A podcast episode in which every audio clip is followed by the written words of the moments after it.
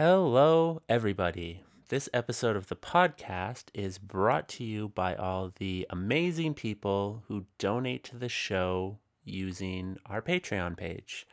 Thank you very much to these people. And if you would like to be one of these awesome individuals, visit our Patreon page at www.patreon.com slash froggy style. That's frog, the letter E, underscore style. You can donate as little as $1 per month or as much as $50 per month. If you do donate the minimum amount, which is $1 per month, which is only $12 per year, which isn't that much in the grand scheme of things, you do gain access to a bunch of bonus audio content. That includes the Tales from the Tabletop live sessions, which is uh, recordings of me and my friends playing D&D. There's also the Big Think bonus series, and you also gain early access to a bunch of different interviews. For example, I just posted a conversation that I had with members from the band Gone Cosmic and a conversation that I had with members from the band Long Time No Time has been posted there for about a week. So if that sounds like something you would be interested in, consider donating to the show. Like I said, it's only $1 per month and you get access to a bunch of cool audio content. You can donate more if you want. Um, it's much appreciated if you do, and you do get better rewards the more you donate. So please visit our Patreon page, patreon.com slash froggy style. I'll put the links in the episode notes so you can find it that way. And again, thank you to all the people who do donate on a monthly basis. It means a lot, and we are completely funded by you guys. If you are fans of the show, consider signing up for our email list. The email list will keep you up to date with all of the podcasts and anything else that we have going on. It also automatically enters your name into any draws that we do for prize packs and stuff like that. Um, the prize packs usually include t shirts, CDs, hats, posters, merch from various bands that I do interview. Um, if you would like to sign up for the email list, visit fsproductions.ca. It's going to be the very first thing you see when you do visit the website, fsproductions.ca. You just enter in your email, hit sign up. It takes less than a minute, and you are signed up for the email list and also entered into many draws for many cool prize packs. While you're at fsproductions.ca, um, consider checking out the website. All of the podcasts get posted to the website. So Groove Talk and This Is Your Brain on podcasts, all of them are located at fsproductions.ca. There's also articles, short stories, podcast recommendations, lots of cool stuff like that. There's lots of content. Um, so I highly recommend that you do check it out. fsproductions.ca. On this episode of Groove Talk, I am joined by Randall and Juan. Randall and Juan play in the band Heavy Dive. But before we get into that, I'd like to mention another band. Uh, Port Juvie will also be playing at the Big Winter Classic 2019. I got the chance to speak with Brett, who is in the band Port Juvie and we had a really nice conversation. It was about 45 minutes long over the phone. And unfortunately, that conversation was lost. And I am super regretful of that. Um, if anybody is looking for an app to record conversations on, I definitely do not recommend TapeACall. So, anyways, I would like to give a shout out to Port Juvie and Brett, and thank you again very much for talking with me. Uh, I hope we can reschedule that. They are playing BeatRoute's annual holiday party at the Palomino on December 22nd, and we did talk about that a little bit in the phone conversation that was lost. So I just wanted to make people aware of that. And if you're not doing anything on December 22nd in Calgary, check out Port Juvie at the Palomino for BeatRoute's annual holiday party.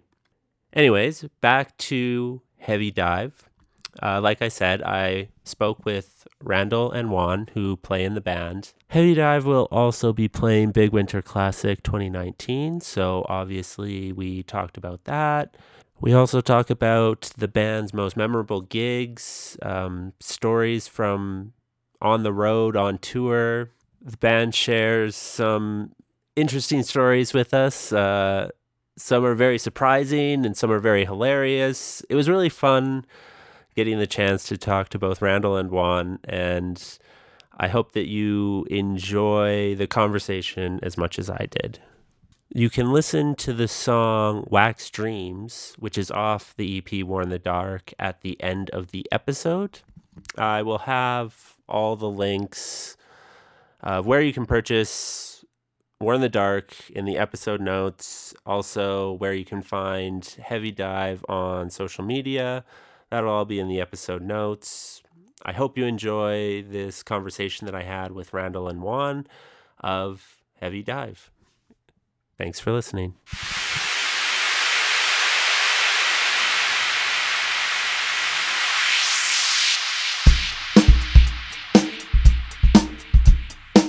This is Groove Talk with Froggy Style.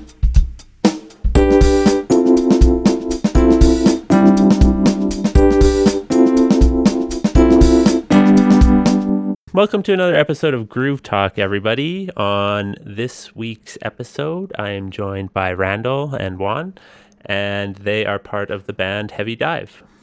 Hey, Thanks. thanks for having us. Awesome. Um, so, I guess just to start, could you guys give us a little bit of background information on Heavydive? Uh, I think Randy can do a good job of explaining this one since this is written every bio. Um, so Heavydive is a project that Juan and I've been working on for probably the past, I don't know, two years. Two years, yeah. Um, the Juan and I, we've uh, worked in other kind of garage band like projects with each other before, and at some point we just kind of formed the band with his brother Santiago and said, "Hey, let's have a shoegaze band and just kind of shoot in that direction." Well, there was maybe two other bands with the same people, except we didn't have a direction. So we're going from like surf music to garage music, and we're just like, okay, we guys we need to do something because like one day we're working on this prog Odyssey, and then we're working on this song that we'd hear the Eagles of Death Metal playing essentially. So we needed to like find a focus and get on with it and try to make the best music we could, I guess, Yeah, totally. to our abilities. Yeah. Uh, it was like, okay, well, what do we focus on? I was like, well, Juan has a shit ton of pedals. I was like, okay, let's uh, no, that's that's not what we're saying, but And the other thing is, is we're all very different people. Like even though we're only three people, you think, oh, three people, it's easy to find a common ground. But I guess we've all had different musical journeys. So shoegaze was one of those things where we all had some common ground, and then we and but the other thing I I told the guys, let's do shoegaze, but be able to take stuff from different genres that are related to shoegaze, like post punk or psychedelia. Not directly say, hey, we're gonna do shoegaze, and what we're gonna spit out, it's the same thing that maybe my Bloody Valentine has done in the past. Because that's probably the only ba- Yeah. shoegaze band most people think about first thing. yeah, or Slowdive, Or slow dive, yeah. Yeah. That's yeah, or Cocteau Twins. yeah. It's like some of the some of the pinnacle ones, but yeah, um, we all come from like really just different um, backgrounds with regards to musical inspiration. Like we all listen to really different music, and that's kind of made it really fun trying to ma- like make shoegaze music, even though we listen to completely different artists. Cool. Do you guys ever find it challenging at all working together? Like because Heck- you come from such different backgrounds? Heck Uh, See how quick he was yes. with that? yeah. we're all very different, not just different tastes. We have we're very different individuals. Mhm. Me and Randy are very different people, but we're also the, our common ground is that we're both alphas in the sense where we want to have control over everything. So that's what makes it really difficult. Yeah. I think maybe the first three to six months of us working together was a lot of trying to figure out how to balance each other out and not step on each other's toes, but at the same time be able to challenge each other without starting an argument. I, I remember in particular when we first started making music together, I didn't, so I'm the bass player, and I didn't play bass. I played guitar, and I didn't want to play bass. And we were constantly fighting. We were like constantly just butting heads, and we couldn't get anywhere. And eventually, at some point, I just said, okay, we need a bass player. So I picked up the bass and taught myself. And we just had to sit down and have a hard time and be like, you know, we're like we're pretty different people. We realized that we have the similar thing in each other where we just fight all the time because we want to control it. We both have these visions, um, and we're willing to fight over them. Yeah. And then ever since then, we've been s- really tight. I mean, it's still challenging, without a doubt. Like writing music's challenging with people, but you know, We're getting better. and it's always now it's it's just a lot of fun. Even if we have differences, we've learned how to communicate, and I feel like that's the hardest part when it comes to music. yeah. A lot of people have a hard time being able to communicate with each other and say, "I like that, but I don't like this," and just be open to collaboration, but Yeah. yet concise and constructive. Yeah, very true. And I think uh, a lot of people get uh, married to their ideas. You know what I mean? Yeah, totally. So if you're saying that, hey, I don't like this thing that you know, I don't like your idea here, you're almost saying, at least in their mind, like, like you're wrong. You know what I mean? like, so It's it's true. People can take criticism really, really, uh, you know, to heart. I completely agree with that. I've had my moments. yeah. Oh, Especially totally. when you're like working on a riff for the longest time, you think it's the greatest, latest thing, but it almost it needs it takes maybe a person to tell you that, and then you kind of step back and be like, yeah, this does not work in the context that we were going for. Yeah. Um, so I guess what is the so- songwriting process like in the band? Like how do how do songs how do Heavydive songs get created? I essentially usually hang out at home and then like record maybe have like maybe one or two two two riffs that kind of tie in together. A lot of times, most of the time, ends up being like a chorus and a verse, and then we just jam it out. And a lot of times, those parts don't even get end up getting used, but they enabled us to jam that stuff out and create new things. Really, what happens. And then after that, we just end up with a big piece of music, and then it's hey Randy, try to get some lyrics into it, and some of it works, and then some is me, me and Santiago, which is the, who's the drummer in the band. He's also my brother.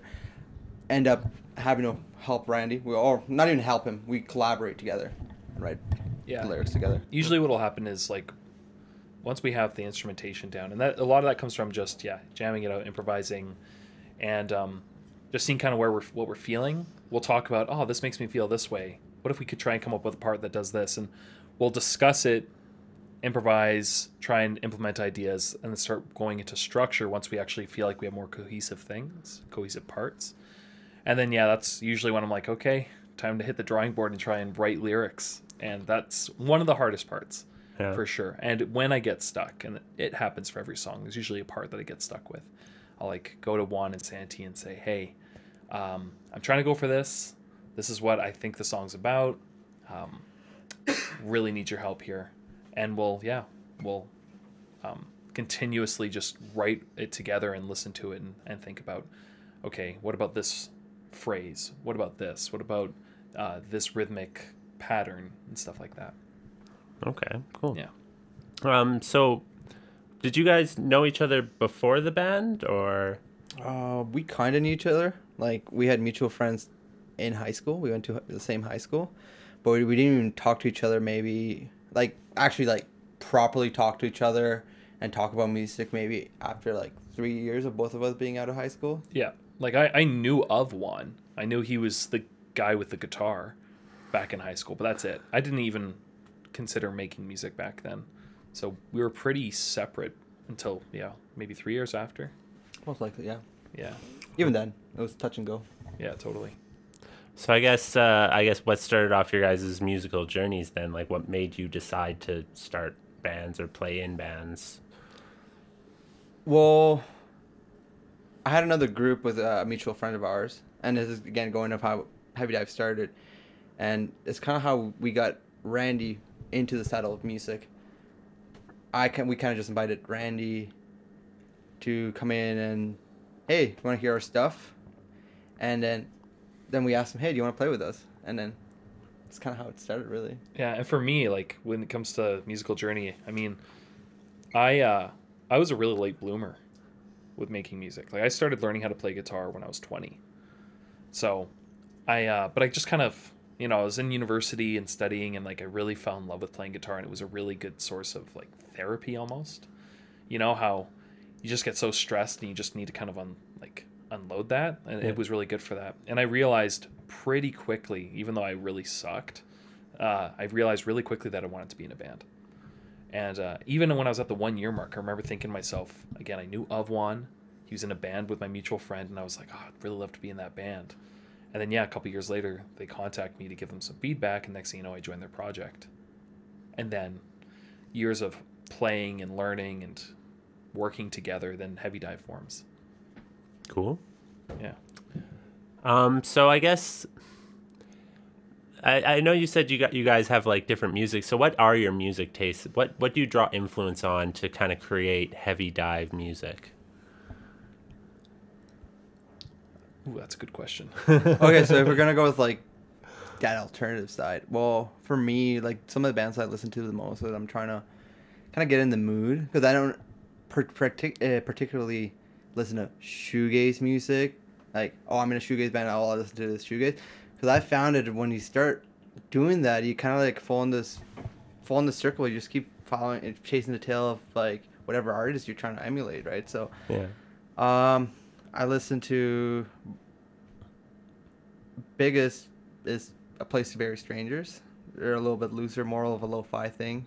Yep. Very different from what we're doing. What what we are doing. Yeah, we That's- definitely take inspiration from them. Yeah. Um, I would say we've taken inspiration from Savages. Yep.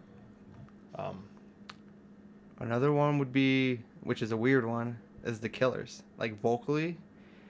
Uh, one of the things, with early things we learned about about the vocal part in the band is Randy's vocals are very different from a lot of the other people's vocals. His vocals are really clear, and a lot of times when you're trying to play like harder edge music, because it's really hard to like play with some and play with the vocals that are very clean, almost anthemic. And so we gravitate towards the Killers just because Brandon Flowers has a very similar singing style. pr- fairly similar, and uh, not to mention, I love the Killers. Yeah. Like they're definitely an inspiration for me. So, yeah, that was definitely kind of a focus for us, especially once we started recording. and We started realizing, oh, uh, you know, where can we take this? What are other? What's something acceptable in recordings that other bands have done? And like, so we'd look at them for inspiration and say, oh, you know, it's okay if vocals aren't perfect 100% of the time. Yeah. Brandon Flowers isn't perfect 100% What's of the another time. artist uh, in that more Well, dreamy? Bloody Knives. Yeah, so when we were recording our um, our first EP, uh, which we just recorded um, at the end of uh, February 2018 at uh, Public Lunch Studios, uh, we were trying really hard to think about how we wanted to mix it. Um, it was hard enough choosing songs. Uh, so one artist that we took a ton of inspiration from was Bloody Knives because um, their record. Do you remember the name of that record? Oh, that's gonna drive me crazy. they have this one album. It's not their latest one, um, which is also really good. It's their, the one before that, and it's so good. And just everything with how it was composed, how noisy it was, how dark and edgy it was. It had kind of a bit of that Places Bury Strangers like edge to it, Yeah. but it was really noisy. So we took a lot of inspiration from them. They're they're a fantastic artist. I don't I don't remember where they're based out of, somewhere in the states, but Yeah, Santi would know. Too bad he's not here. so, um, I guess for you, were you, what? When did you start singing? I guess was it just in this band and they needed a singer, or kind of. I mean, like prior to that, it was just singing in my car. You know, Yeah. like we all do. Yeah. And I'm like, oh, I'm amazing at singing. No, I'm not. Um, but you know, when push came to shove, we were like, okay, well, we need a singer, and we were thinking about looking for somebody. And uh, we're a three-piece band. Like, we're a small project, and we have a very tight schedule, and we uh, we work really well together. So we've talked about having a fourth member, but the idea of bringing in a fourth member might be challenging because we have a set schedule. Yeah. You know, we've set the bar for how we want to work together. So we are kind of like, well, let's just see what happens when, you know, when Squires takes over and Yeah, I think know, yeah, like- that's the biggest thing. Yeah, because we we try to get together like at least three times a week. Oh, which wow. is pretty pretty hectic at times. Yeah. and because a lot of the times are we don't get anywhere right, so we don't like putting the pressure on one day out of the week and Yeah. Well, like Juan and I, because we've been in these other projects together, we've literally been meeting three times a week, almost nonstop for four years now. Um, usually, generally, what three hour sessions, two three hour sessions. yeah, and there's a lot of songs that have been thrown out. yeah, and, and typically it resulted in yeah a lot of songs being Yeah. thrown out. Um, so because of that routine, we were just like, okay, well, let's see what happens um, if I'm the singer. And I tried. I tried like learning vocal exercises on the web, and it's really tough. You know, like it's tough to figure out how to properly sing. You think it's an easy thing, but it's actually incredibly challenging to be able to figure out how to project properly and how to get the tone of your voice that you want. And it took me a long time. And like I even um like while being in the project decided, okay, I'm going to see a vocal coach Yeah. because like without prior experience, I don't it's hard to determine where you know those limits are. Like how do you it's it's really hard to teach yourself how, to, Yeah. s- how to sing well. yeah. I could I could imagine. Yeah. I mean, it's like for guitar and like a lot of instruments and stuff, you can look at YouTube videos and stuff like that. And generally, you can at least see where their fingers are going. And I feel like it would be different for the voice. Like, you can't, it's hard to explain how to properly project things. And Totally. yeah, you And can't see what's happening. exactly. right? Yeah, exactly. You can't see what's happening, but like also, um, where was I gonna go? I just lost my train of thought. I think for a it, well, maybe to add to that, everybody's built differently, so everybody's got limitations that yeah. they don't even know how to overcome, right? Oh, Yeah. oh th- totally. And the weird part is, like, in your head, while you're singing, you hear something totally different. So you hear your own head voice. Yeah. So you're thinking, oh, I like the sound of this. And then you hear a recording, and you're like, what the fuck happened? Yeah. Why? Like, like, that's me editing every single one of these podcasts. yeah, so you, you know exactly. You're like, Yeah. I don't sound like that. Yeah. I'm like, Yeah. man, I sound stupid. Like, I thought I, I think I sound so much cooler than I actually do. so I've been through that same thing where like you know a friend would record a show like especially our earlier ones on their cell phone and I'd hear something I'd sing or say and I'm like ugh like oh that sounds so dumb Yeah. or oh that sounds so terrible yeah. I mean I guess we're all, we're our own worst critics right yeah. Well, I mean, most people who are good are their own worst critic for sure. I definitely think that there's I think that's something to aspire towards is if you're being easy on yourself I feel like it would be hard for you to grow Like, exactly. I still feel like I have a ton of learning to do Mm-hmm. I feel like people, you see people who think they're the best and they're not like really going anywhere and they think things that should, they think things should be easy. And then if they're not easy, they give up on things a lot. And I think it's important to, I guess, not get, let your ego get out of hand. yeah i totally agree like Yeah. allow yourself to be humble you know it's okay to make mistakes you just try and learn from them Mm-hmm. and be open to the idea that you know like you're a person like everybody had to learn at some point nobody was born like singing amazing yeah. or or playing guitar amazing like i feel like that's a really important part to maintain your sanity sanity you know like, Yeah. And also on the flip side, when you do do something good, take the time to pat yourself on the back, you know? like that's Yeah. the hard part I don't think we do that enough. part, Yeah. I try. I try to I try to do that. But you, it's it's really tough. Yeah. Because you know you get so overwhelmed with the, like the little details sometimes. Yeah. So you guys said that you uh, end up throwing away a lot of songs. So how do you decide what songs to keep, and then how do you decide what songs to put on a recording? Really, what it boils down to is do we like it? You know, we'll make something, and in the moment we'll be like, "Oh, this is super cool. Oh, this part sounds great. Okay, we'll go into this." But then you know, after like, especially because we meet frequently, after you've played it quite a few times and you're starting to get something together, you ask yourself, "Does this make me feel anything?" You know, I mean, would somebody want to listen to this? Because you really fall in love with something that you make, right? And that can wear off.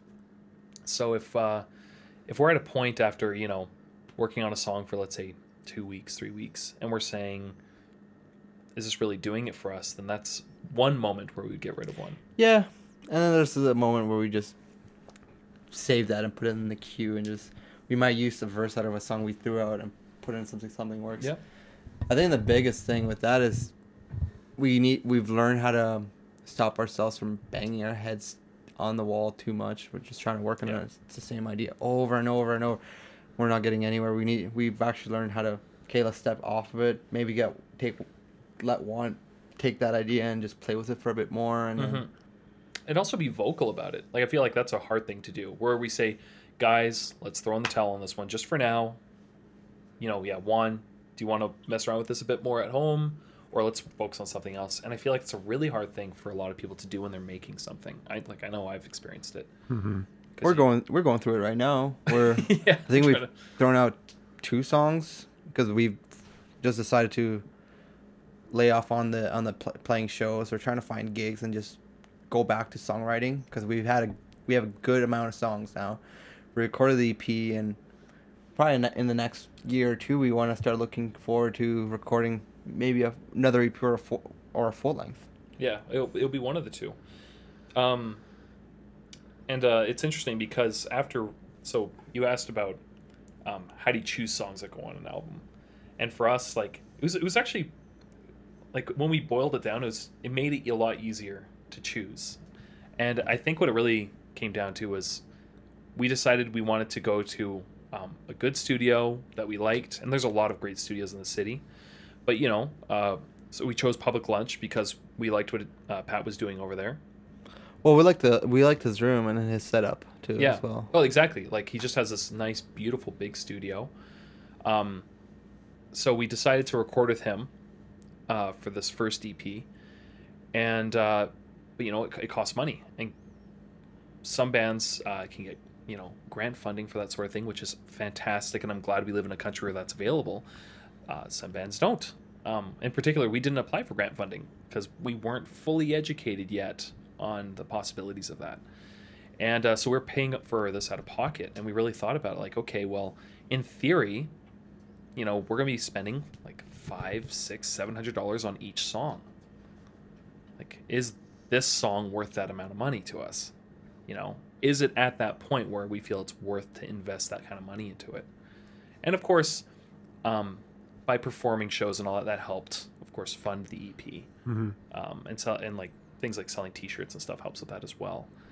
Uh, but that that was kind of the make or break it. If you like, for us, if we said this song doesn't feel like it's worth the money yet, then it wasn't going to go on the record. It meant that maybe we should work on it a bit more. Yeah, I got nothing to add except we also chose songs for this record that followed a trend where we want to start course. somewhere in a, in a story and then somewhere in a story. Yeah, that was also a big part. Cool. yeah, like the whole EP, even though it's it's an EP, an EP, which a lot of people see EPs as just like, oh, it's four songs. We thought really hard of how we wanted to start it and tell us just a very personal story with each song. That's why we've also added interludes between songs. hmm and that also we worked pretty hard on the last couple of on the last couple of days of recording just to try to get the right sound effects did and we also asked ourselves to do do these things make us feel something Yeah. Yeah, yeah, that was a big part of it because a lot of our songs follow on certain themes. So we kind of said, okay, you know, we were choosing out of a pool of like let's say seven songs. Uh, I think it was six or 7 mm-hmm. and we're like all these fit within that theme. Um, so the hard part was choosing them, uh, but at the same time choosing songs that we felt would really tell that story, and uh, were complete. And there was one song in particular uh, that we weren't really sure about putting on. So before going into the studio, we worked it out a little bit more and we talked about it more. Um, and we were asking ourselves, does this fit with it? Is this worth the investment? And with the additional time, it definitely seemed to fit that kind of story arc as well. Cool.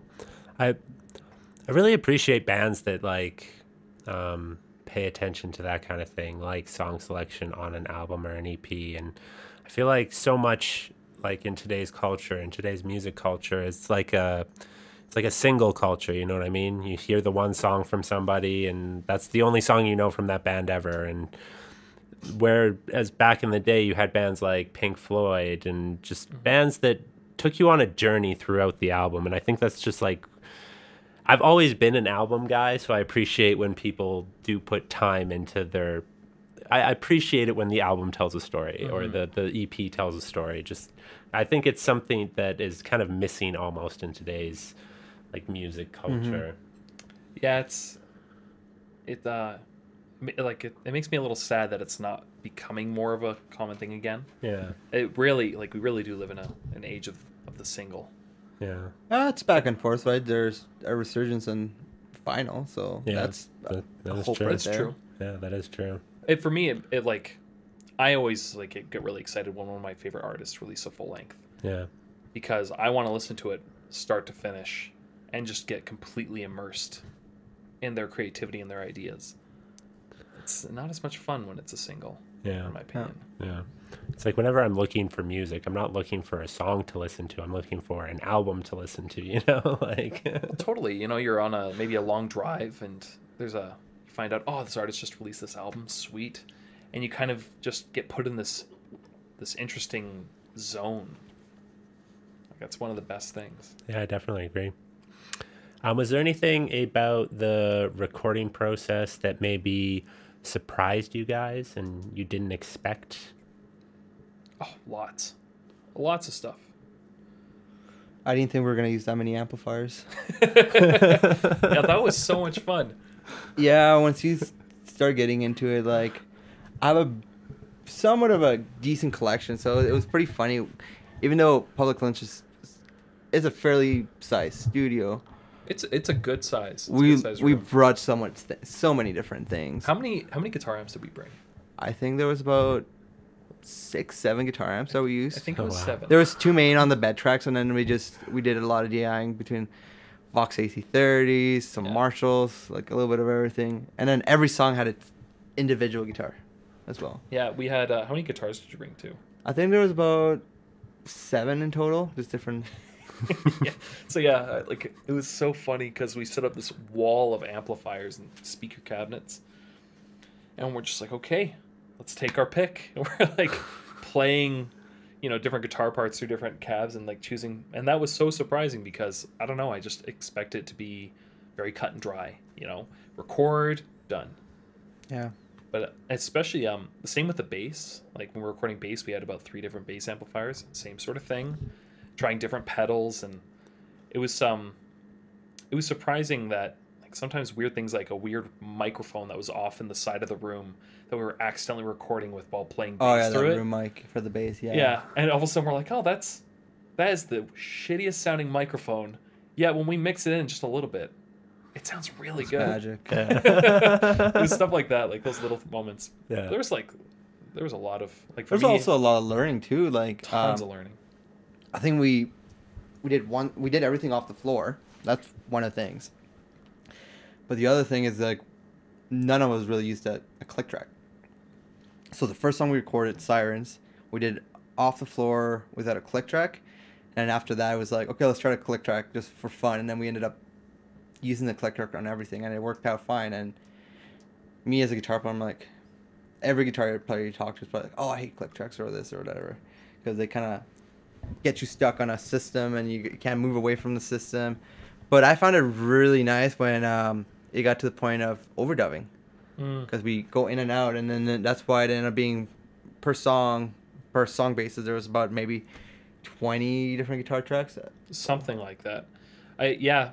Now that you mention it, like if we didn't use a click track, trying to create those thick, like wall of sound, like reverberated guitar sounds, using all these different amplifiers, um, would have been so difficult. But because we used a click track, and that was something I've never really seen before. I mean, you hear about it, but actually seeing it was was really cool.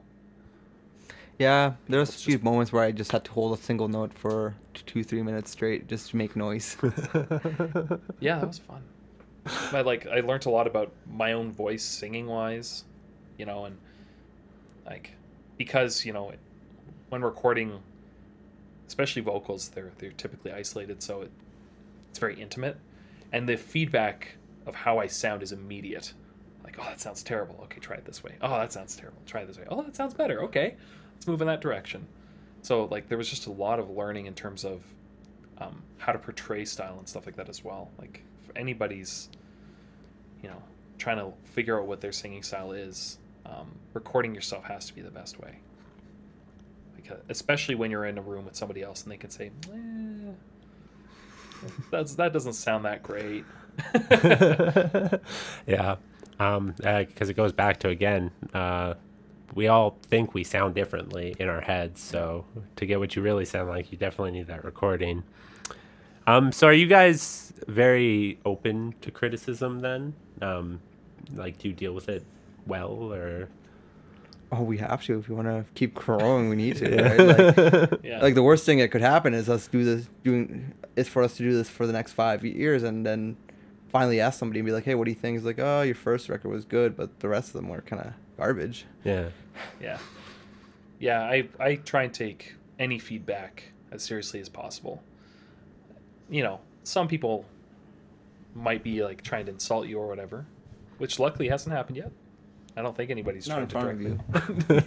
That's right, not to my face. Not to your face. That's right. But uh but I think it's really important to take any kind of feedback seriously. Yeah, yeah, I I agree. Uh, feedback's important. Like Yeah. th- it's it.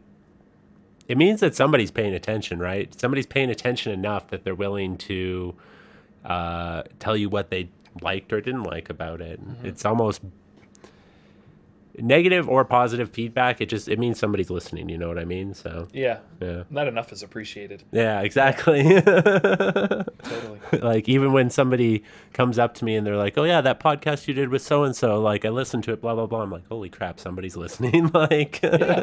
That's awesome. That's a Yeah. good feeling. yeah, it is a good feeling. Um, do you guys ever find it challenging at all, only having three members?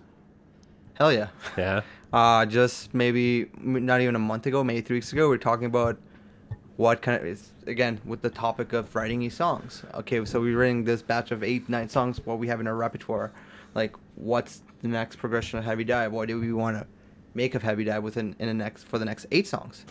And that's one big thing. It's like, do we need a second guitar player? Do we need synths, drum machines, or again with that backup vocals? So we have thought about that too. But again, it goes back to finding the right person, finding somebody who would jive with our schedules, or even jive with us personally, right? Yep. And then not to mention, like, being a band that identifies as at least partially shoegaze, like shoegaze, post punk, a bit of post rock. Um, our goal is to sound big, to try and create sounds that we've never really heard before. Some that we have heard before, but we want to try and make some sounds that we feel are kind of special to. Us. Well, at own. least they feel new to us, and we're Yeah. not just regurgitating whatever we're listening to. Totally, exactly. So, um, as a three piece, like that's really tough because a lot of these bands that can achieve that wall of sound will have two guitar players. Um, that helps because you can do like really cool melodies and have chords with them, right? But when you have only one guitarist, that's the sound. So, um, for a long time, we were really struggling with achieving that sound until like one day I was just messing around and I was like, okay, I'm gonna see if I can try and make the bass sound like a keyboard um, Or a synth. or a synth. Uh, it's not perfect, uh, but I actually uh, there's a reason why if you ever see us uh, play at a show, there's a reason why I have this huge stack of amps behind me. Um, it's because I'm using two bass amplifiers because I literally split my signal. So we have one signal from the bass that sounds kind of like a synthesizer and a lot of reverb and really washed out, and it provides that kind of synthy edge to the to the band. It's And like then- an underlayer of Like a- low end. like this bedding of just not noise but a musicality that you would maybe hear from a keyboardist in this kind of band and uh and then the other amp is used for just you know a dry bass signal like a driving bass uh, and because of that um as a bass player I, I try and actually play as two members so we're that's our way of trying to make it as a three piece because it's really tough to be a shoegaze band with only three people like to make to that kind of large sound and I think we've achieved it using this. It's definitely like I, I carry a lot of stuff with me, unfortunately, but it seems to work really well, and it and it gives, in my opinion, our music um, a really unique presence. Yeah. You know, Cool. like I like it. I like it a lot. So That's cool. yeah, Sounds very different if it's not there. So yeah, I agree. yeah, sounds really empty without it. Oh, that's the cool thing about uh, like uh, today and the technology that we have today. You can do stuff like this, or you can uh, do stuff like a podcast, or you can record music for way cheaper than you ever could have before in the past. It's as technology improves, like music becomes more and more accessible to the masses. I think. Oh yeah, and also today gear is much way cheaper than it was maybe 20, 20 years ago. Oh yeah, for Yeah. sure. From just being able to record yourself. That's another thing. Our rehearsal space, everything's mic'd up, so ready to go. So we have an idea. We'll record three minutes of us noodling around, and then we can listen back on our days days off and kind of remember it, Yeah, or, or, let it stew or jam with it. Yeah, or even Yeah. listen back immediately.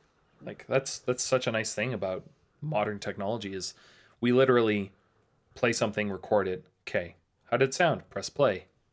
Okay, okay, this sounds neat. Keep going with it. And then if we want to, yeah, we'll you know bounce the file and put it on our Google Drive, like cloud storage, something that wasn't really available. What, ten years ago? What, Ten years ago. Like yeah. pro- it's pretty new still yeah. or at least it was fairly new 10 years ago and um and then all of us from our phones can listen to it yeah on our days off and think about oh, okay how does this part sound what if i tried this hmm like it's just the technology gives such an edge for efficiency Yeah, definitely. It, it just like allows us to do things that were never possible in the past, which also like I don't know. I'm sure we've all been there where you have that idea and you lay it down and then the next day you forget it. Even though you tell yourself you're like I'm never going to forget that. It's up in the head. I got this and then next day it's completely gone. You're like, "Oh god." So like if you are recording everything like that, you don't forget those ideas, I guess.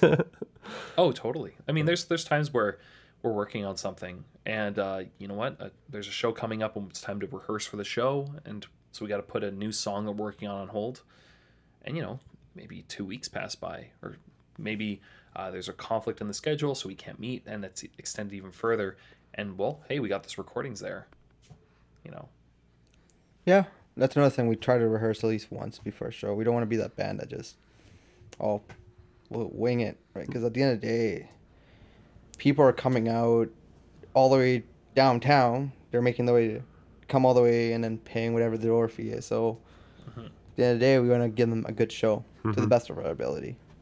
yeah Cool. Um, it's a big winter classic. Let's talk about that a little bit. sure Um, is this the first time that you guys are playing the big winter classic? Yep. Yeah. Um, so I guess what what's your guys' take on the big winter classic in general? Well, first of all, it's an honor to be part of the festival. I know we applied last year, but I believe we didn't have any of our like EP out or anything, and that that definitely hurts when you don't have music out there besides whatever demos you have. And other than that, I think it's it's pretty cool that somebody's doing a festival at in January, right? Because it seems dead, right? But then if you have some and a lot that's the other thing. It's like it's hard to bring people out in the middle of winter. But then if you're bringing people out in the middle of winter and there's multiple shows that they can go to, okay, it's okay, it's better. It's more enticing. Yeah. I'm uh, I'm really excited um, because this is our first time playing uh, Big Winter Classic, um, and I really admire, and and they're not the only ones that do this, but the community that uh, the folks behind Big Winter Classic are really working on developing.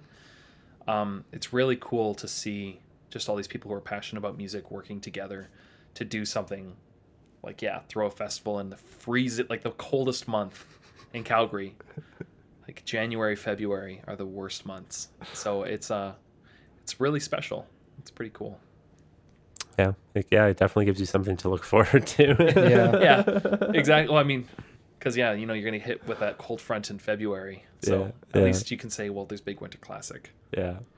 And if you are like, I, a lot of people aren't winter people, you know, so Myself included. Yeah. so yeah, it's cool that uh, there is something that is in the winter that you can look forward to. I guess um, what can audiences of Big Winter Classic expect from Heavydive? Uh, honestly, we're just we're gonna give it our all. Um, we're gonna be really loud. Um, We have free earplugs at our mer- merch table. that's true. If you ever come to our show, one of our shows, we give away free earplugs uh, because uh, we care about your ears. But uh, our goal is to be um, Move some air. move some air, be the loud band, and uh, make you really feel the sound while you experience it. You might hate it. You might like it. Thanks for coming out, guys. yeah, It's uh, um, yeah, like a lot of our like some of our songs can be fairly sad songs, but at the same like we're still having a ton of fun while we're up there, and for us, it's really about just, you know. We're just looking forward to engaging with the crowd a bit and kind of, um, yeah, hope, hopefully leaving people with something memorable. Cool. Uh, is there any is there any other bands that you're really looking forward to seeing at Big Winter Classic? Well, I'm excited to see the Coathangers, which I missed at Sled. Maybe was it two years ago that they played last time? It's one band I'm really excited about. Um, I haven't seen Shout It Out for a while, which is Lyle Bell's project. Besides the White Secrets, and let's see who else.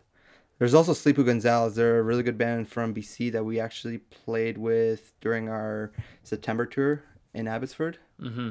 Yeah, they're awesome. You're gonna want to check them out. They're really dreamy, and yeah, I'm glad they made it because I was like, yeah, you guys need to make it to Calgary. Either check out Big Winter Classic or Sled Island, which is funny because when I told them about Sled Island, they did not even know what Sled Island was. That's one of the funny things I I found out is a lot of people, even if just a province away, don't even know what Sled Island is either. Uh, so I'm, I'm glad they applied for Big Winter Classic because uh, they're they're really fun. One band, uh, like, like I really want to see Shannon and the Clams. Uh, I've never seen them yet, so I'm looking forward to that. And the Courtneys, I'm also looking forward to seeing them. They're f- they were originally from Calgary, right? The Courtneys. I thought they were. I I don't don't know. think so. Um, and of course, I'm looking forward to seeing like some of our fellow Calgary bands. There's a lot on the list. Sun Glacier's there. Um, the other band, um, Gone Cosmic. I want to check them out, which has members of uh, Crawl Goblin. So, love to check them out if I get a chance.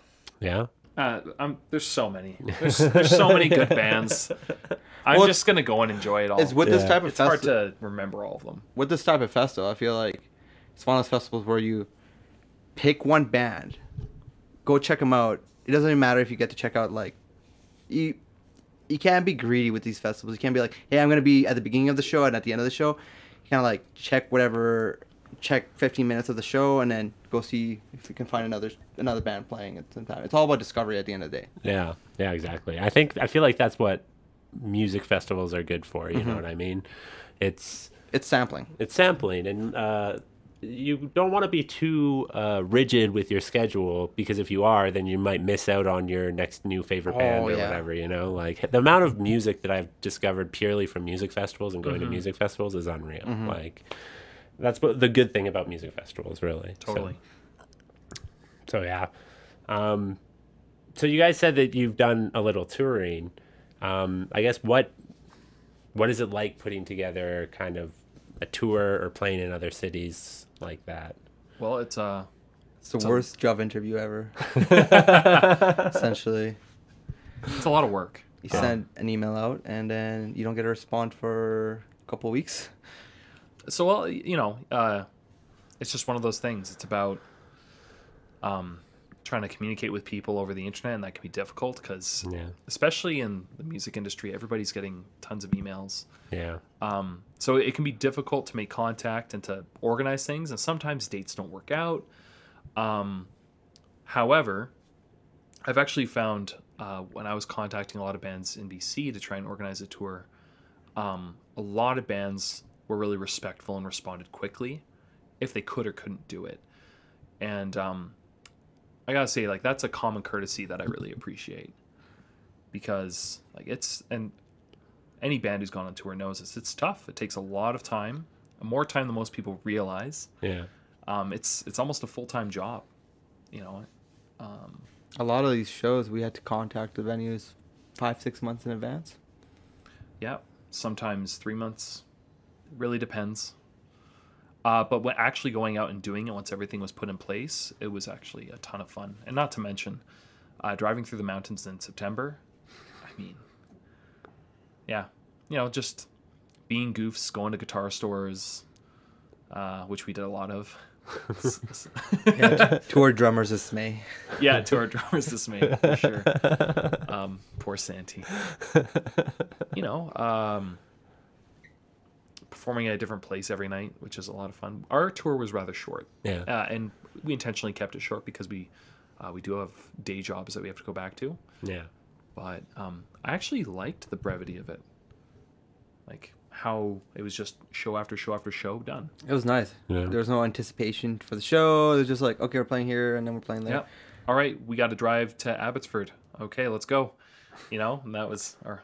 Oh, we got to take the ferry to Victoria. All right, we got to make sure we're here at this time. But it, there wasn't a lot of waiting around, um, No, it's go, go, go. and that was that was definitely a fun part of it. Um, it was also f- like fun going through the motions because performing so many times in a row, you really kind of get in this rhythm where, you know, by the third or fourth show, like you like you know exactly where you are, what you're gonna, how you're gonna hit that certain note or whatever, and you feel I don't know. For me, I felt more inclined to improvise because I was more comfortable. Yeah. I feel the same way. There's and then again, there's good shows, there's bad shows, there's weird shows. Of course, you're always gonna have weird shows, but like it was still a lot of fun. Yeah. I feel like there might be a story there. Like, Oh yeah, weird there was yes, there was. There's I'm not even gonna name the plays the location where we're playing a show and we were supposed to play.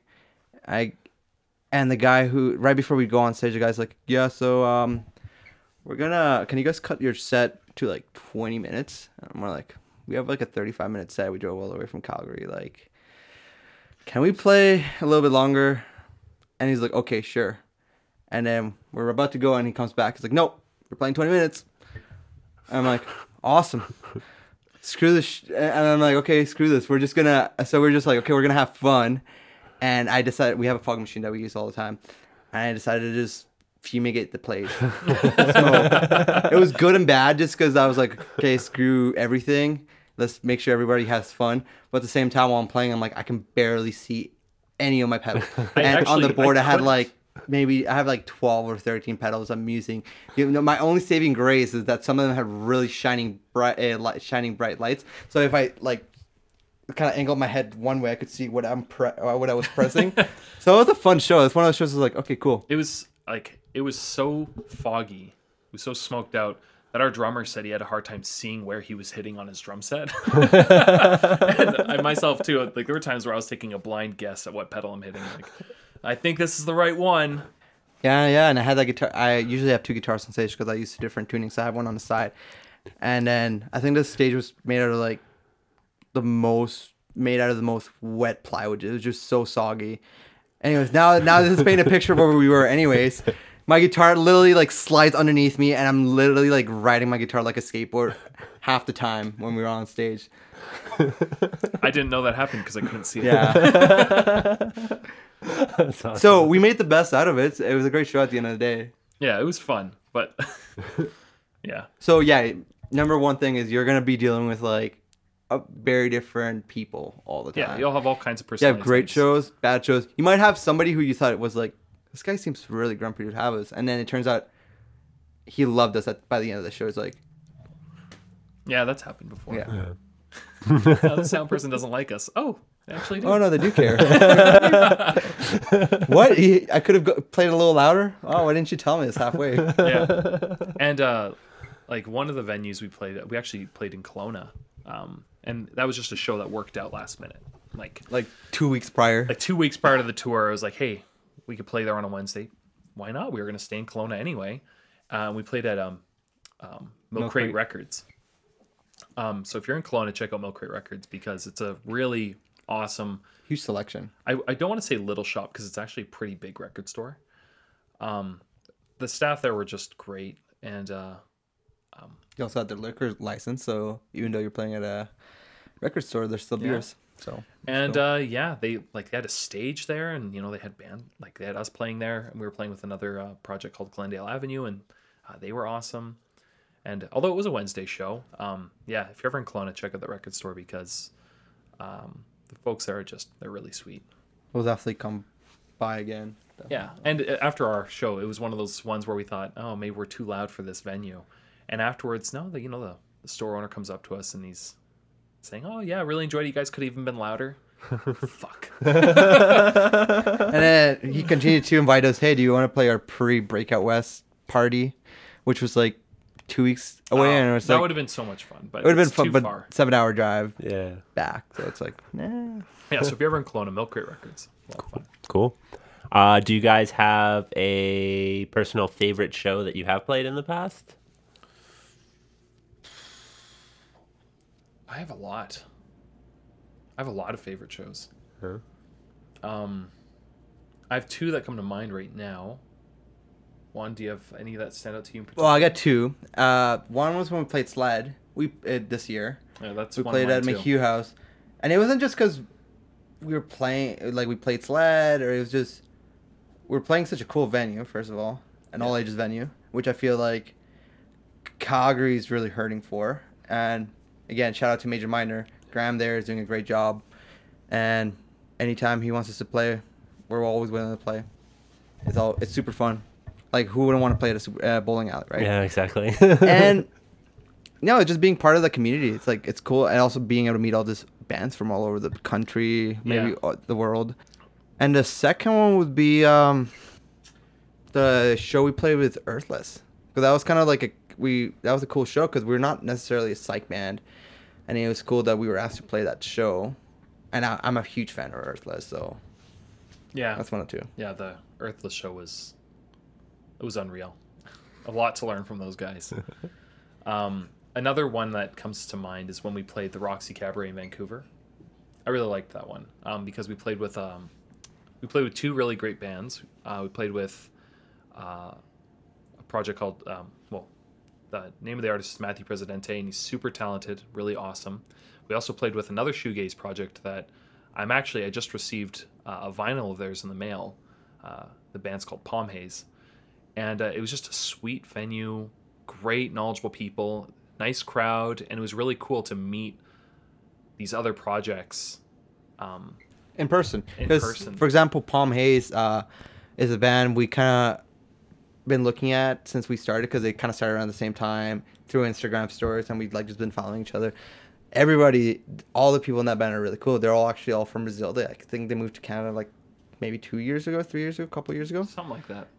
No, that was and it was just really cool that it was one of it was also one of those bands where I told I told I told the band I'm like, hey, I want to play with these guys when we play Vancouver. I don't know how we're gonna make it, and they were the first band I was like, yeah, we're in.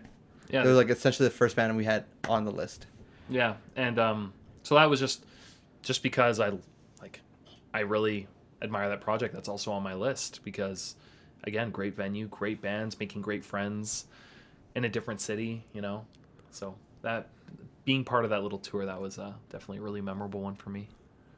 On a, on a side note, another venue I wanted to say it was a lot of shows we played at Night Owl because I feel now that it's gone, it's it sucks. But Night Owl was where we played our first show, and we played a lot of song, uh, a lot of shows thanks to Sebastian there when he was booking, because it's just one of those things where uh, you can any band can go there, try out their set, and grow. Hmm. So Yeah, a lot of good memories at Night Owl. yeah, yeah, yeah. It's definitely unfortunate that Night Owl is Yeah. no longer. That was a that was a killer venue for sure. Yeah. it's a lot of good shows at Night Owl. Yeah, and the community center field. I think Broken City started doing shows on Fridays now, so that's that helps. Because Yeah. before they were only doing the Thursdays, so Fridays is nice. yeah. Yeah, it's really cool to see um to see venues like Broken City really just getting more into rock and roll shows. The live music, yeah. yeah. Yeah. I I guess what's your what's your guys' take on uh, the Calgary music community? It's very varied. Like we have a lot of different artists, so I think it's it's in a healthy state. We have every kind of band you want, really, and we have venues that suit all those different genres. And again venues that are multi-genre, right? Like the Palomino can suit power pop bands, punk bands, shoegaze bands, psychedelic bands. So I think it's doing pretty good in my opinion. for me, like, I think we have a lot of really good and talented people in the community. Um, what I'm looking forward to is kind of seeing what's going to happen over the next couple years.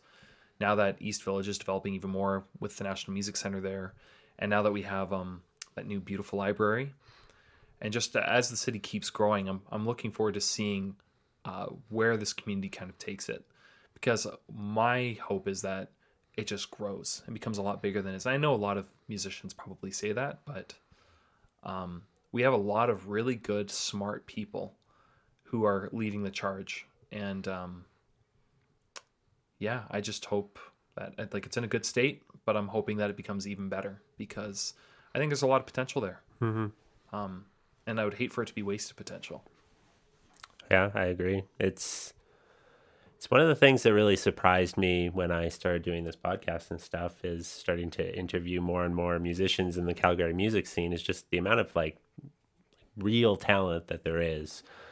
And it's like in every genre too. You know, you have your talented punk rockers, hip hop artists, electronic Yeah. music, like all of it just across everything. There's so much talent in this city Yeah, and I think it's like a very underrated city for music. yeah, it's it's incredibly varied. Yeah, Like there's there's just some unbelievable like work being done in the city and it should be it should be seen by more people.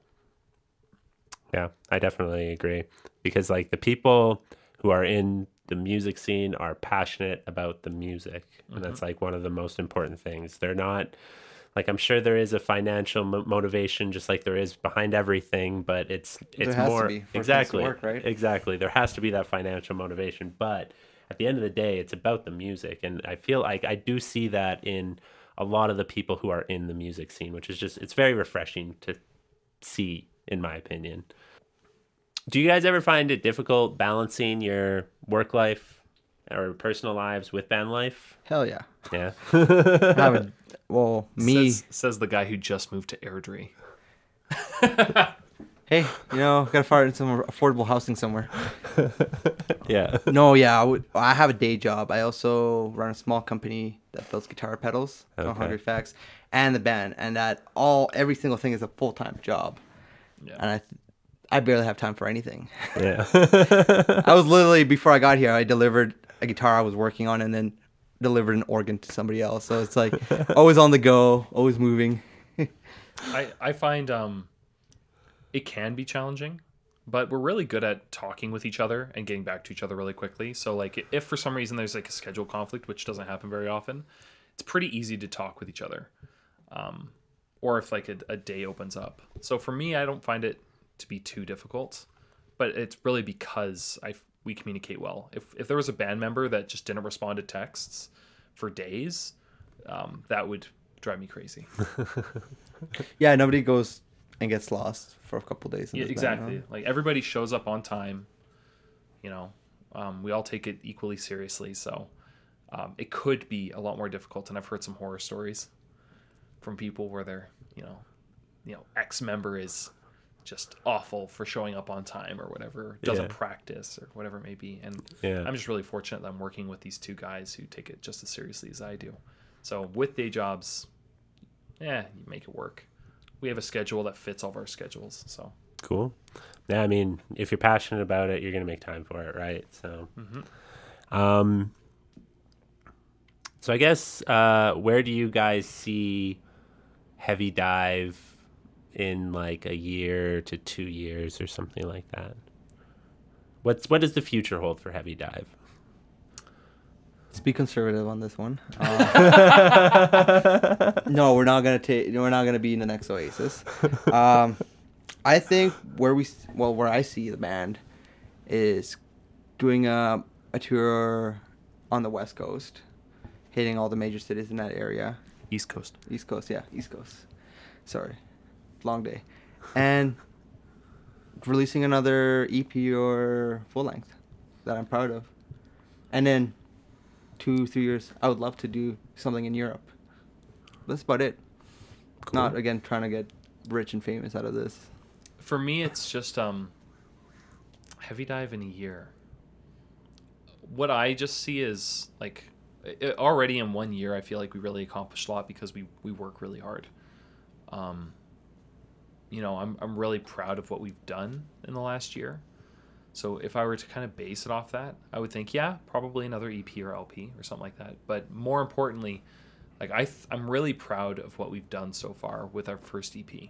I'm like couldn't be happier with it, but I think just from the like just from the mere fact that we meet so frequently and none of us are in any other projects. This is our main focus. Um, I really think the next album will be even even better in the sense of it'll take in well i feel like we'll have a really strong vision we're gonna take where what it's gonna we go. we're gonna take what we learned from the last one and yeah exactly yeah, thank you. That's what i was trying to say. Like because we learned so much from the last one i think this one's gonna be a lot tighter. But already just seeing us creating new songs um, that will go on the next record. I, I can just already see the growth of the band and the growth of the sound and that's what i'm really excited for is i think in the next year we're going to see that um, the band's sound is going to be just again not redefined but just more defined. Um, along with yeah I'm, we're hoping to do an east coast tour uh, and um, yeah. That's another story. who knows what else cool. maybe play with more cool bands you know? we've been pretty lucky Nice. Do you guys have like a dream band that you would want to play with? Hmm. There's too many to list okay, are we talking about bands that would actually come to Calgary or just any anyone? Your absolute like dream fantasy band to play with. dead or alive Any ideas Yeah, I wouldn't mind seeing a show where I can see uh, um, Oliver from A Place to Bury Strangers throw guitars around and like oh that'd be awesome and see him smash guitars all over the place. That'd be pretty cool. almost any band played on DKFM I'd want to play with. Yeah. You know what I mean? Like the Oh, list is so big. There's also um, preoccupations. I'd love to play a show with those guys. yeah, preoccupations would be amazing. Metz would also be really cool. Play get a chance to play with. Should play Big Winter Classic last year. Like for example, it'd be amazing to play with a band like Nothing Nothing. Yeah. or, or Deafheaven, Def Heaven. Yeah. Dive. Yeah. Deafheaven just got nominated for a Grammy. Oh what? I didn't know that. That's how out of the loop I am. Yeah. Um, Dead Soft, yeah, that'd be cool too. right? I would really like to play with Dilly Dally. They're more on that like grungy side, but I think yeah, and they're coming to Calgary. yeah, Start sending some emails out. yeah. Um, that's regardless. I, I'm gonna go to that show. It's gonna be a lot of fun. Yeah. Cool. Yeah, like although they're a lot lighter than us, I would love to play uh, and open for Alvvays.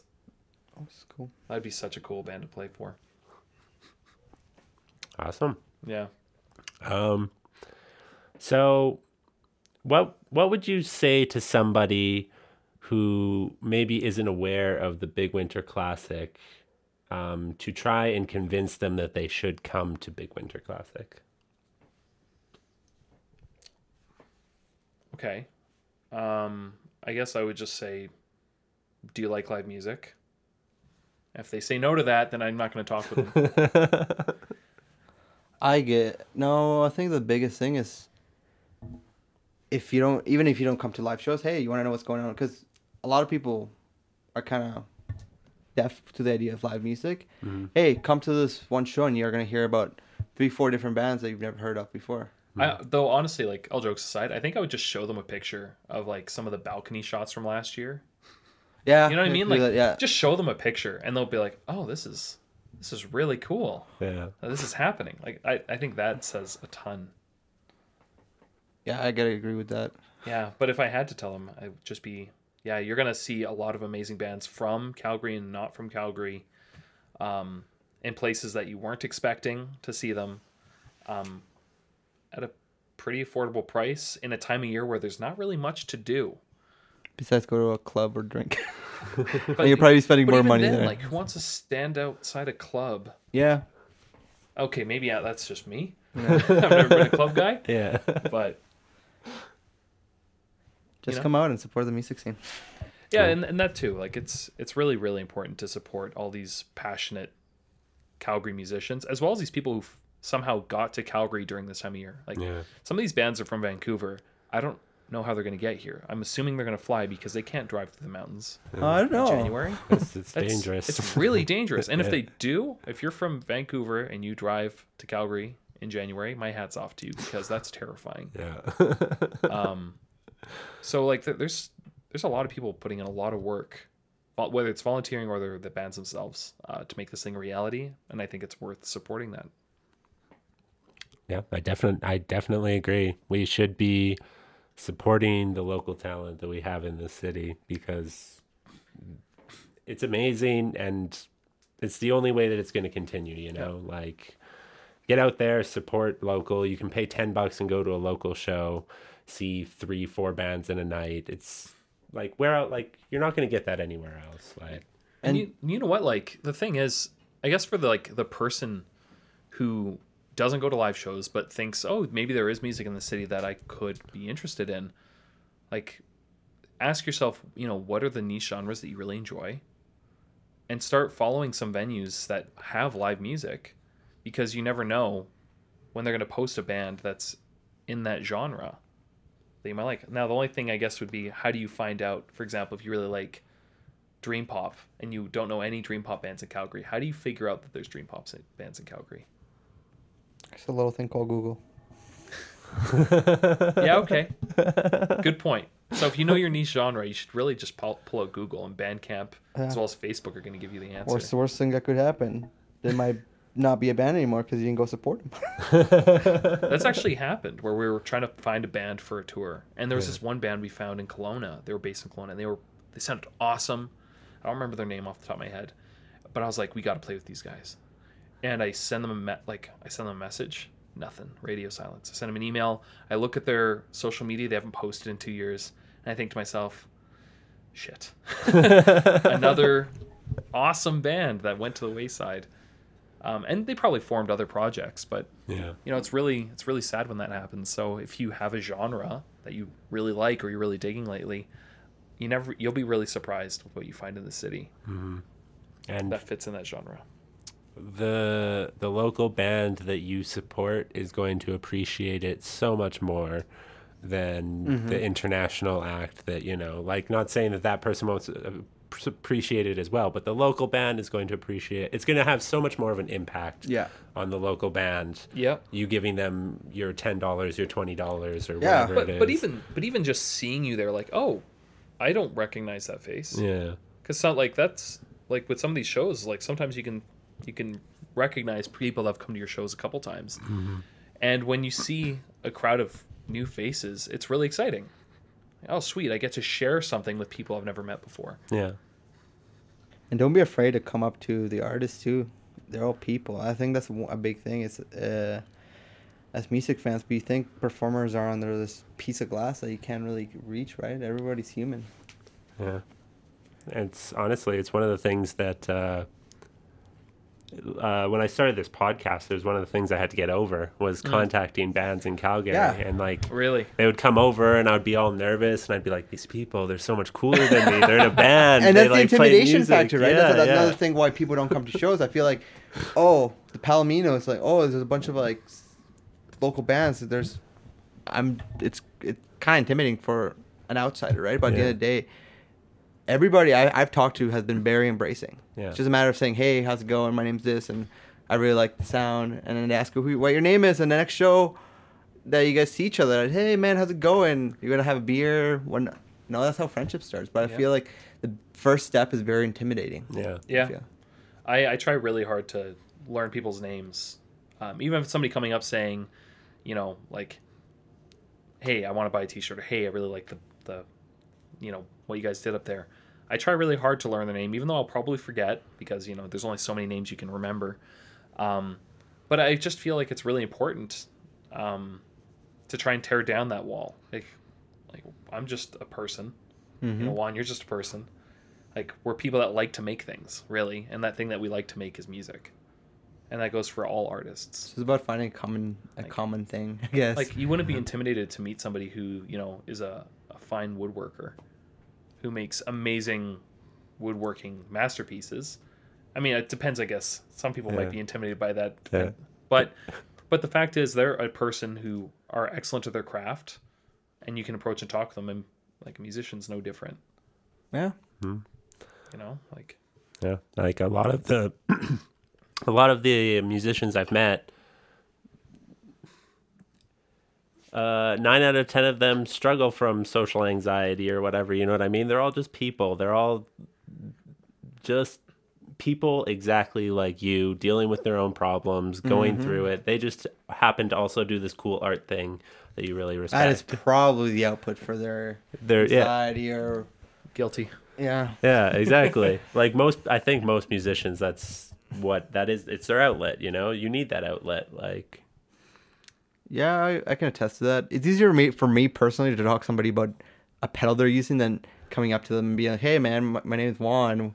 What's your name?" Right? Yeah. They're like, "Oh, nice uh, tube screamer there. Whatnot." I still get intimidated by bands. Like I, I get it. yeah, Like when we played for Earthless, I was like a little intimidated because because they're an amazing band, you know. Yeah. But like at the end of the day, yeah, we're all people. yeah.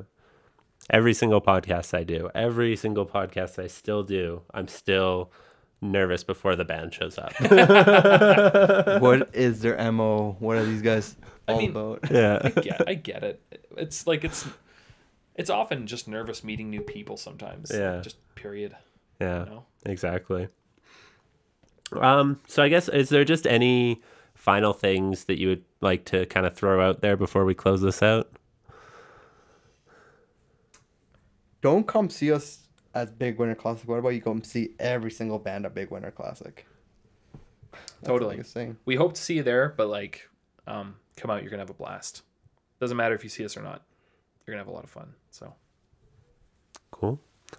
Well, thank you very much for being on the podcast, guys. Um, I'll have all links to your guys' social media, Bandcamp, stuff like that in the episode notes so that if people do want to, you know, uh, check out your music and get in touch with you, they can do that. Um, but yeah, thanks for taking the time out of your day to talk with me. Thank you for having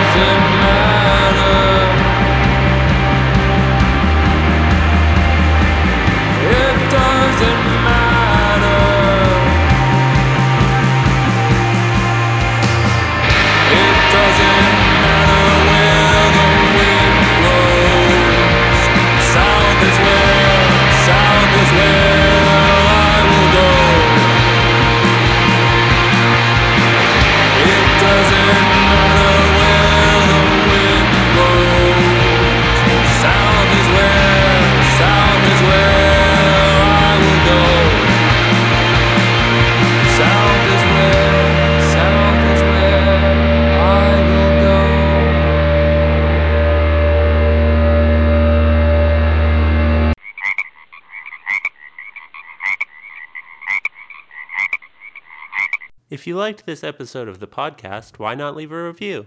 You can find us on iTunes, Stitcher, and Google Play. For up to date information on the podcast, follow us on Facebook and Twitter. You can find us at Froggy Style Productions. That's Frog, the letter E, Style Productions. For more ways to support the show, visit fsproductions.ca.